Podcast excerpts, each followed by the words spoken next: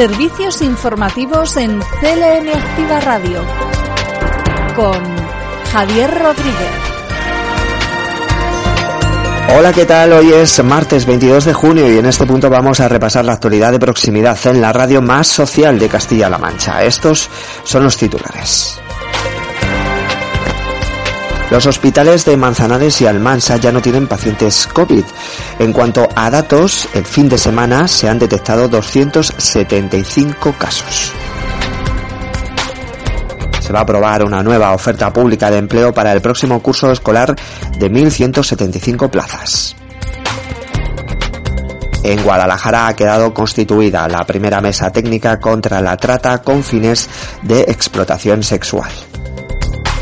Y en nuestro informativo también repasaremos la última hora deportiva de la mano de nuestros compañeros de El Primer Fichaje. Comenzamos. Noticias destacadas de la región.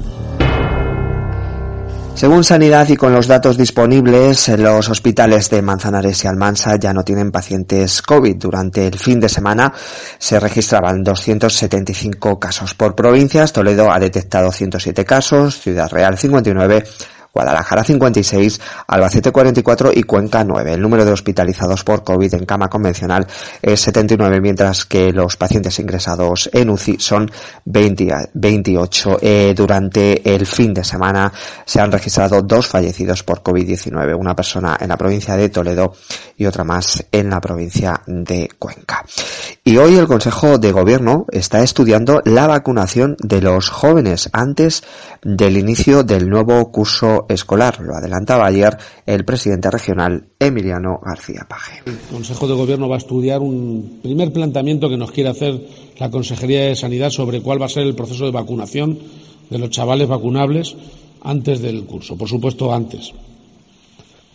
Pero queremos, eh, estamos explorando un, una plataforma, un procedimiento único.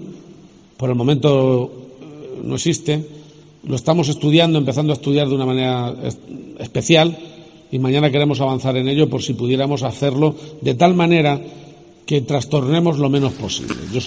También el presidente se ha referido a la vacunación y ha hecho esta valoración general.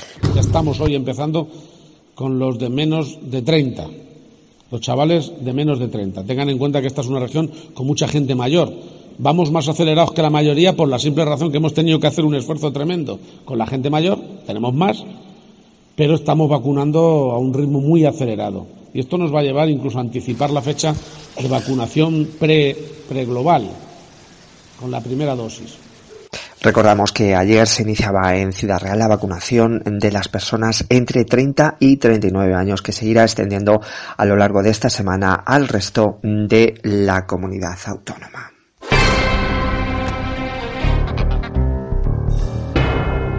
Se va a aprobar una nueva oferta pública de empleo para el próximo curso escolar de 1.175 plazas. Así lo avanzaba el presidente regional Emiliano García Paje. Mañana aprobamos 1.157 plazas, además de las que se están celebrando ahora, en un proceso que seguramente a algunos les puede confundir, pero que significa simple y llanamente que no dejamos de dar pedales y no dejamos de consolidar declaraciones realizadas en el acto homenaje a la comunidad educativa que se celebró ayer en el Teatro Circo de Albacete.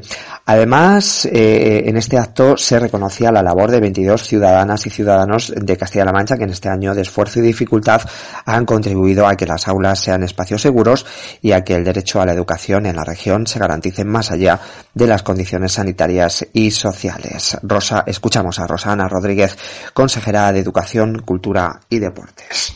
Mañana aprobamos. Hoy reconocemos el trabajo de quienes con honestidad y con profesionalidad desde luego sirven a la educación y, por tanto, sirven a la sociedad, por encima de las ideologías, por encima de las creencias, por encima incluso de la propia historia personal y colectiva, sirven a la sociedad.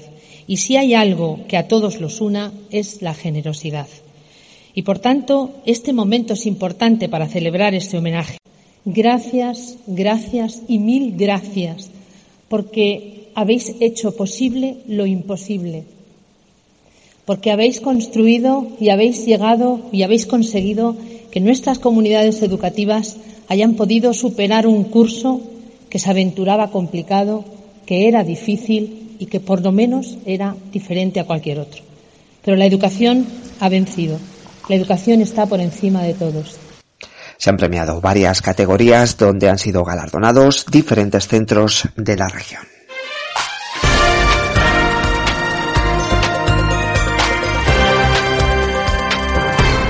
Castilla-La Mancha es la región en la que más ha crecido la inversión extranjera en stock inmovilizado en todo el país, así lo valoraba la consejera de Economía, Empresas y Empleo, Patricia Franco. Un mecanismo para evidenciar bien la consolidación del crecimiento es el stock en inmovilizado material en nuestra comunidad autónoma en materia de inversión extranjera y al cierre del año 2019, que son los datos más recientes que tenemos, el crecimiento ha sido de un 22,5% en crecimiento de stock inmovilizado en inversión extranjera en la región y esto nos posiciona como la primera comunidad autónoma de mayor crecimiento del país. Hoy tenemos 101 proyectos desde que llegamos al Gobierno en el año 2015 que hemos captado con colaboraciones también institucionales a través de Invest in Spain y con otros eh, mecanismos y herramientas para posicionar a Castilla-La Mancha como ese gran eh, destino de, inversiones. Y mm, en ese trabajo que hemos realizado, 101, como digo, los resultados de estos dos primeros años de legislatura, aunque con la pandemia encima es difícil hacer balance, son muy favorables. Y en la primera legislatura fuimos capaces de atraer 56 proyectos de inversión extranjera a Castilla-La Mancha. En los dos primeros años de esta nueva legislatura vamos por 45 y sinceramente confío en que con esta fuerza que le damos ahora al Consejo, cuando cerremos eh, la nueva legislatura y podamos dar cuenta de los resultados, los resultados serán mucho mejores. La consejera ha recordado que el peso específico que la inversión extranjera tiene en nuestra región supone el 13% de la cifra total de negocio de las empresas, el 6% del empleo y un 32% de las exportaciones, por lo que ha valorado la creación del nuevo Consejo para continuar trabajando de manera conjunta por mejorar los indicadores y seguir posicionando la región como epicentro industrial del país. Servicios informativos en CLM Activa Radio. Abrimos página política y lo hacemos con la situación sanitaria que continúa siendo blanco de críticas por parte de los populares en la región. En este caso, Juan Antonio eh, Muñoz, diputado de las Cortes en la región, ha dicho que el Partido Popular sigue con, y continúa criticando, como decimos, esa situación sanitaria en la región y ha propuesto un plan estratégico con recursos públicos para aliviar las listas de espera.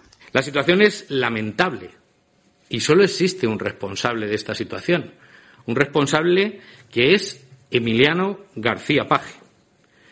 Nosotros, desde nuestra posición de oposición, hemos estado a lo largo de estos dos años de legislatura realizando propuestas. El presidente Paco Núñez ha reclamado desde el principio un plan estratégico con recursos públicos. Lo quiero remarcar porque es así, tal y como reza en todos los escritos que hemos presentado en este Parlamento. Un plan específico con recursos públicos para aliviar las listas de espera en Castilla-La Mancha, contando con los profesionales que tiene nuestro sistema de salud. Emiliano García Paje, su consejero de Sanidad, el crack, ya lo conocen, y la directora gerente, esa que sacan a pasear en los últimos días para decir mentiras, niegan sistemáticamente esta necesidad. Dicen que ellos tienen soluciones, que los planes mágicos no funcionan. Pero oiga, si usted no prueba otra cosa, lo que no funciona es lo que están haciendo ustedes, porque es evidente que la sanidad en el ámbito de las intervenciones quirúrgicas deja muchísimo que desear por las decisiones políticas de los responsables que no están ofreciendo los recursos necesarios a nuestros eh, sanitarios. Y ayer se celebraba el Día Mundial de la Lucha contra la Esclerosis Lateral Amiotrófica, más conocida como ELA. Y desde el grupo Ciudadanos en las Cortes de Castilla-La Mancha piden atención domiciliario a estas, eh, a estas personas eh, enfermas de la ELA en toda la región y así facilitar la conciliación a sus familiares. De esta forma lo exponía la diputada por las de, la diputada de Ciudadanos en las Cortes de Castilla-La Mancha, Carmen Picazo. Y anunciar que desde Ciudadanos hemos presentado una PNL, una iniciativa para apoyar a las personas diagnosticadas por ELA y también para sus familiares, porque hace falta muchos más medios para estas personas. Son 147 las personas diagnosticadas en Castilla-La Mancha y nosotros apostamos porque se creen equipos multidisciplinares que les puedan atender conforme a una hoja de ruta, unos servicios comunes en todas las provincias. Ayudar también a las familias en esa compensación por gastos, por alojamiento y por desplazamientos para acudir a otras provincias donde tengan los recursos o los medios y también pensar en la conciliación de los familiares que están con ellos, que dejan muchísimo en el camino y lo que pedimos es una revisión de jornada con una prestación económica. Y también, por favor, y de manera urgente, que se incrementen los gastos, el gasto, en cuestión de investigación sobre el ELA. Servicios informativos. CLM Activa Radio. Y estas son otras noticias en formato más breve. La red de bibliotecas de Castilla-La Mancha y la Asociación de Libreros eh, ha realizado una selección de títulos literarios con sugerencias para el público infantil y juvenil de lecturas actuales y de calidad que pueden realizar durante el periodo estival. Los títulos para los más jóvenes son, por ejemplo, La primera oleada, la cofradía de la luna roja o si nos vamos a los lectores entre 7 a 9 años se recomiendan títulos como El método Chof, un, pez en, la escalera o Catalina, el secreto de la ciudad de las ratas. Por último, para los lectores de entre 10 y 12 años se recomiendan lecturas como El maravilloso país de Snells o El misterio del artefacto C. Y por otro lado, la Fundación CERMI Mujeres ha defendido que la interseleccionalidad está recogida en las políticas públicas para acabar con la discriminación y los obstáculos a los que se enfrentan las mujeres con discapacidad. En estos términos se ha expresado la coordinadora de la Fundación Cermi Mujeres, Isabel Caballero, durante el evento Experiencias desde la interseccionalidad organizado por el Instituto Nacional de Administración Pública. De esta manera, Caballero ha hecho un recorrido para explicar el origen al tiempo que ha repasado algunas de las temáticas más relevantes de la agenda política de la entidad con un compromiso en derechos humanos, accesibilidad o protección eh, social e igualdad.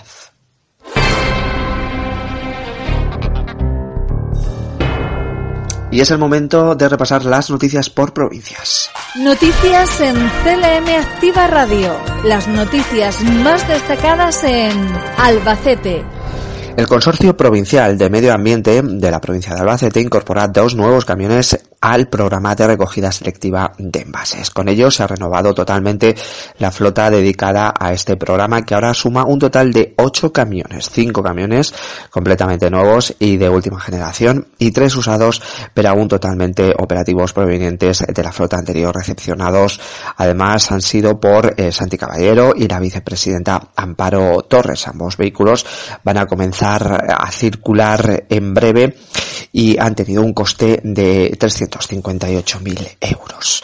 Y por otro lado, la Escuela de Música Moderna de Albacete de la Universidad Popular ha despedido el curso con un concierto que ha tenido lugar en el auditorio de la Casa de Cultura José Saramago y que además, para facilitar su seguimiento, eh, se ha retransmitido a través de YouTube. La EMA, que va camino de cumplir los 30 años de recorrido, fue creada, por cierto, en 1993 por la Concejalía de Juventud, pasando al 1999 a depender de la Universidad Popular, ha superado este curso marcado por la COVID-19 con reducciones de aforo y adaptaciones a las situaciones sanitarias. Pese a esas limitaciones, un total de 310 personas han podido disfrutar de las enseñanzas de sus siete formadores que imparten la disciplina de guitarra eléctrica, guitarra acústica, percusión con trabajo, canto moderno, armonía moderna o informática musical. Además de las clases de una especialidad instrumental concreta, los participantes reciben eh, conocimientos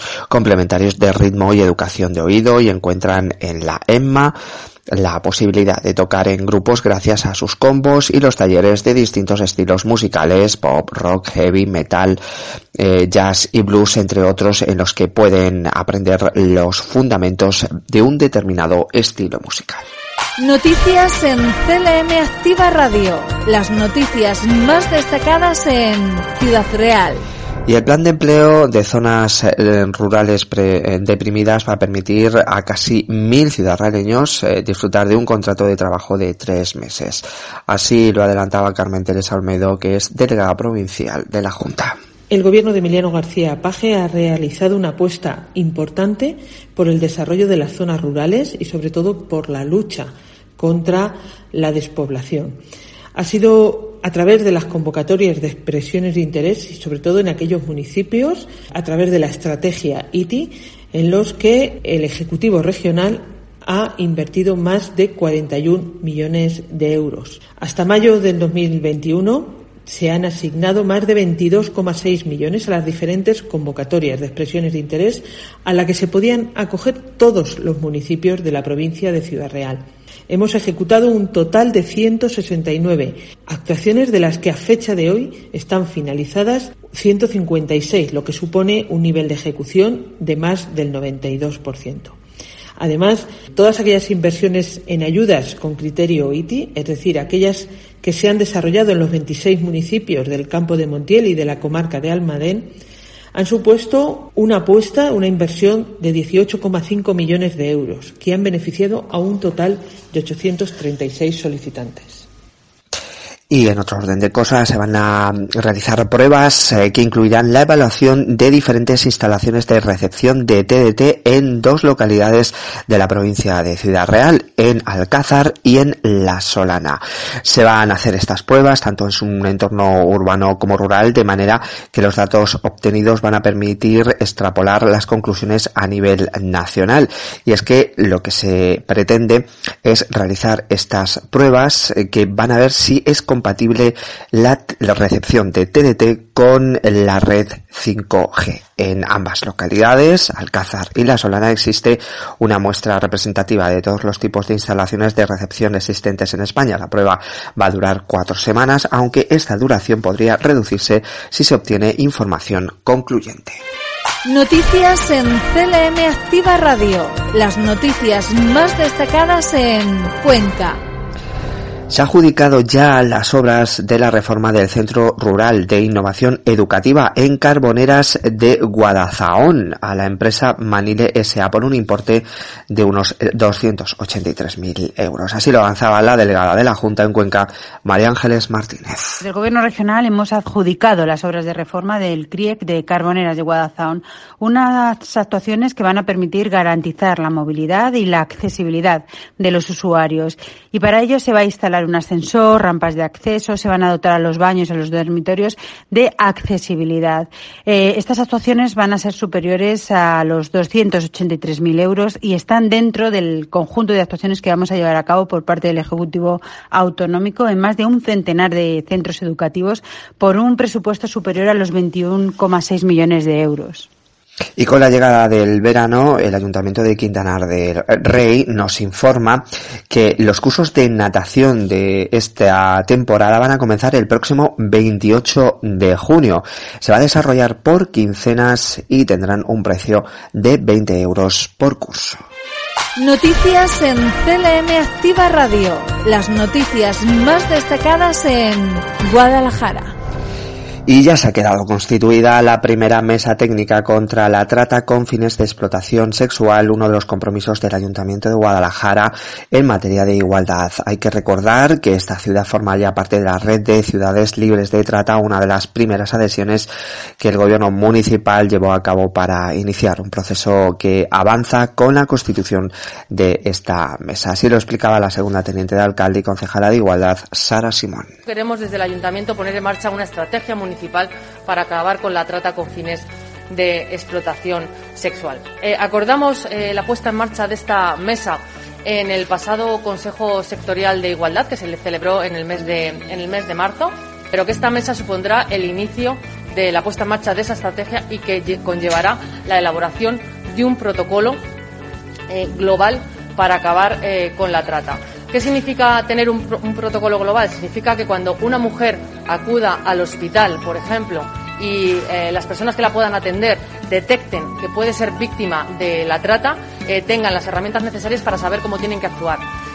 Significa también que cuando una mujer vaya al centro de la mujer y tenga este problema, todos sepamos cómo tenemos que actuar o que las organizaciones que a día de hoy están trabajando en, haciendo trabajo de campo con las mujeres y con las niñas puedan saber cómo tienen que actuar. Además, también desde el ayuntamiento estamos trabajando en poner en marcha una unidad especial dentro de la policía local eh, que esté directamente eh, coordinada con todas esas organizaciones que están trabajando eh, ya en, bueno, pues en los diferentes espacios en los que se puede dar la trata y muchas son las piscinas municipales de la provincia de Guadalajara que van poco a poco abriendo sus puertas. Una de ellas es la situada en Junquera de Henares. Será el próximo 25 de junio. Se vuelve a abrir, por lo tanto, esta piscina municipal. Eh, nos informan desde el consistorio que tiene mejor accesibilidad, un nuevo servicio de alquiler de hamacas y novedades en sus tarifas. Noticias en CLM Activa Radio. Las noticias más destacadas en Toledo y un 67,2% de los llamados a ocupar una de las 1.207 plazas de enseñanzas han participado en el proceso de oposición. Por ejemplo, en la provincia de Toledo, de los 2.661 opositores llamados a participar, lo han hecho 1.788. Escuchamos a Rosa Ana Rodríguez, consejera de Educación, Cultura y Deportes. Ha comenzado el proceso de oposición de enseñanzas medias que concluirá el día 31 de julio y que se está desarrollando con total normalidad y sin ninguna incidencia a señalar. Por lo tanto, podemos hablar de la buena marcha del proceso en las diferentes sedes distribuidas por las cinco provincias de Castilla-La Mancha. En total se ofertan 1.207 plazas de 26 especialidades diferentes, las cuales están repartidas por las cinco capitales de provincias, así como también por Talavera de la Reina y Puerto Llano. Para garantizar la salud de los más de 12.500 aspirantes y 675 miembros de los 135 tribunales, se ha establecido un protocolo de seguridad donde se han destinado eh, y distribuido los materiales preventivos e higiénicos sanitarios. Entre estos materiales hay mascarillas FFP2, mascarillas quirúrgicas y otro tipo de materiales tales como pantallas o batas. Deseo lo mejor de los resultados y la mejor de las suertes a todos los aspirantes en este proceso de oposición. Nos vamos hasta el capítulo de sucesos. La Guardia Civil de Toledo investiga a dos personas por un delito de maltrato animal en Ocaña. Han sido rescatados dos perros en estado de desnutrición y trasladados a una asociación protectora de animales. Fueron descubiertos en el momento de la desocupación de una vivienda, siendo investigados los dos desalojados.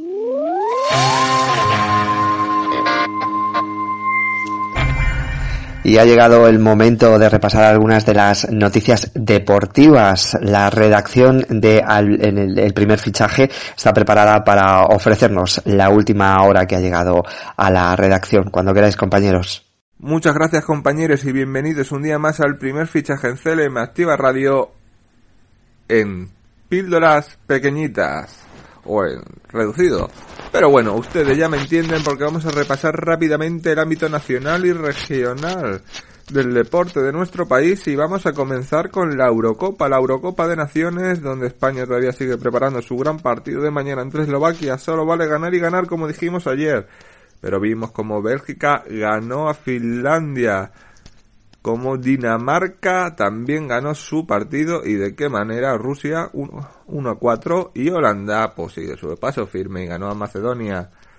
Aquí en España nuestros jugadores se tienen que espabilar y se bolear porque mira lo que dice hasta Rafael van der Bar, un jugador de Holanda que jugó en nuestro país, si creo recordar, en Betis y Sevilla, y es que no lo hizo muy bien, que digamos, y luego cuando después parecía más un jugador retirado, y ahí está siempre metiéndonos la puntita, la lanza, la pullita.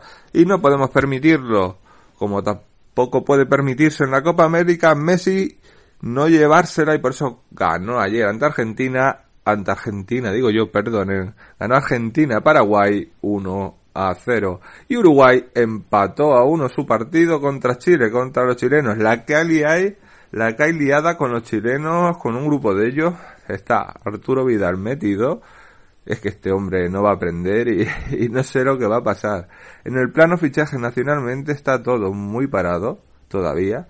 Yo creo que se van a hacer trueques, se va a mover poco a poco la cosa y, hay que aguantarse y, y ver lo que va a ocurrir, como podemos ver, y ayer menudo partidazo de nuestras chicas, sí, las chicas de Lucas Mondelo, que hicieron una gran, una gran cosa para mí, decir, por, por no decir joder, estas, estas chicas siempre nos dejan orgullosos, ya, ya saben, ganaron 78-51 a Montenegro y se clasificaron a los cuartos de final del Eurobasket femenino.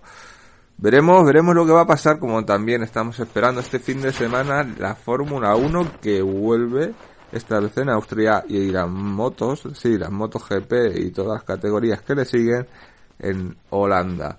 En la NBA poquito más que se pueda repasar, en la ACB ya está, ya sabemos que el Fenerbahce está a punto de anunciar que Pierre Henry del TDK está a punto de ficharlo. Y tenis, pues oye, Rafa Nadal no va a poder estar, pero vamos a tener seis tenistas españoles en Wimbledon y eso es importante.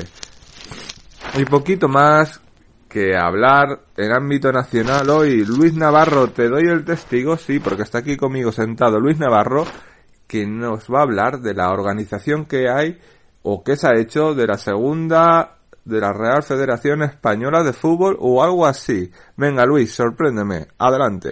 Buenas tardes, saludos. Hoy es 22 de junio y ya estamos en pleno verano, así que el mercado veraniego de fichajes en el fútbol regional se está moviendo bastante. Empezó el Albacete, que ayer presentó un nuevo jugador. Hoy vamos a saber de un fichaje más u otro y el resto de equipos castellano-manchegos de segunda división de la federación, de la tercera división de la federación, también han, empezado a moverse poco a poco y ayer eh, ya conocíamos algunas renovaciones, algunos fichajes, como es el caso de, de Rodri, que renovaba por el Toledo, va a seguir un año más.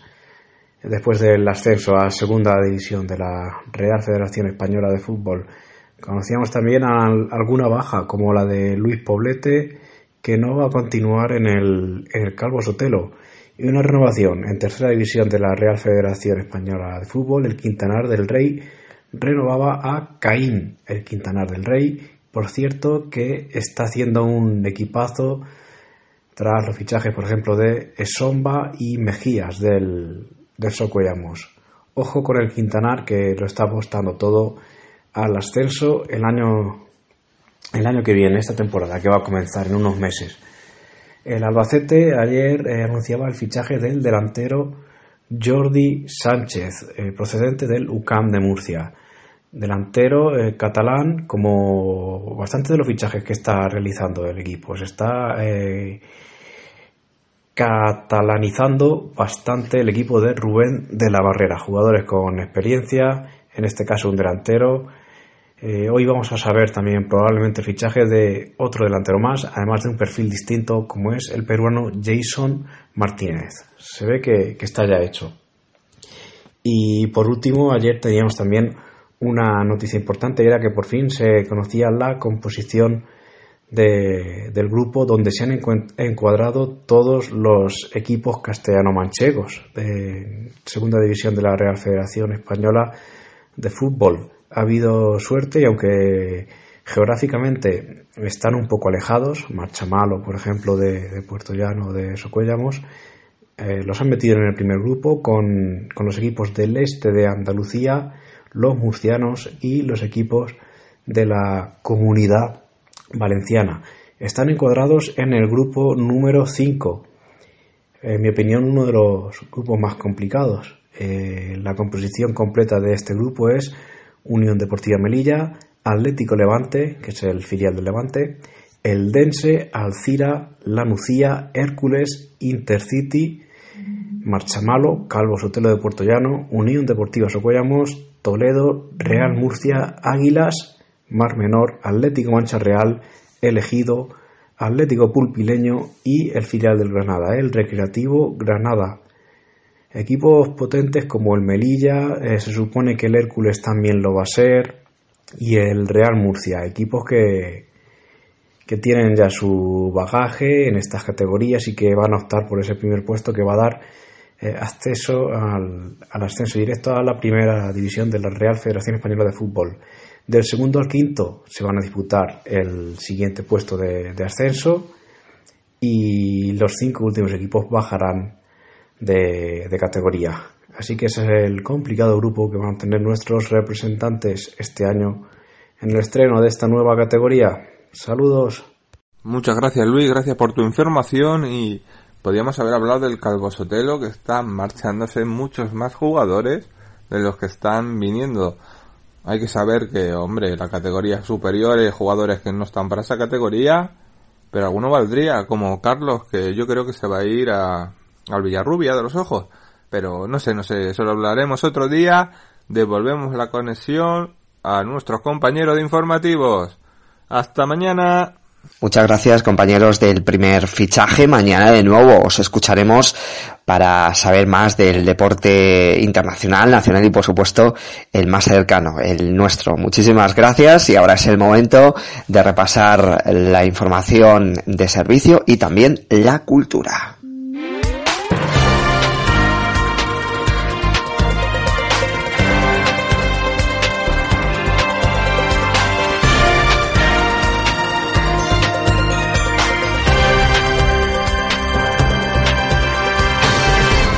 Echamos un vistazo al termómetro. Las máximas eh, en las capitales de provincia van a ser las siguientes. En Albacete alcanzaremos los 27 grados, en Ciudad Real 26, Toledo 25, Guadalajara 22 y en Cuenca la máxima estará en torno a los 21 grados.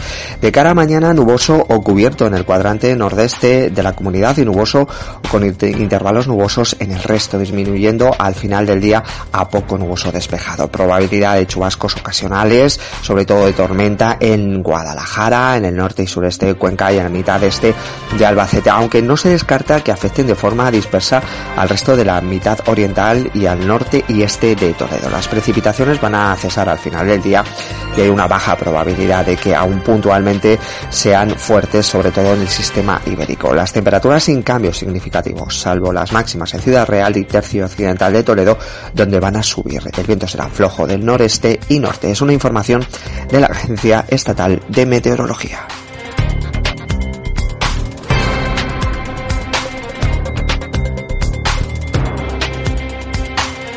Y cerramos nuestro informativo con una nota cultural. El Hospital Nacional de Parapléjicos ya ha anunciado los ganadores de su sexta edición del certamen literario de relatos cortos, que ha contado con la participación de 19 concursantes, entre pacientes, familiares y profesionales del centro especializado en lección eh, medular. Bajo el título Un año diferente, el concurso de este año ha reflejado una realidad marcada por los acontecimientos transcurridos a raíz del virus de la COVID-19, un escenario especialmente duro en personas con lesión medular. La ganadora de esta edición ha sido Lucía Santamaría, que en un año diferente Lucía narra a modo de carta la lucha constante de su hija y la importancia del apoyo de las personas del entorno para salir adelante. Eh, el segundo premio en este caso ha recaído sobre José Manuel Benedito y el tercero fue para la ganadora de la edición anterior, Sol Villanueva, por su obra Un año diferente en dos tiempos.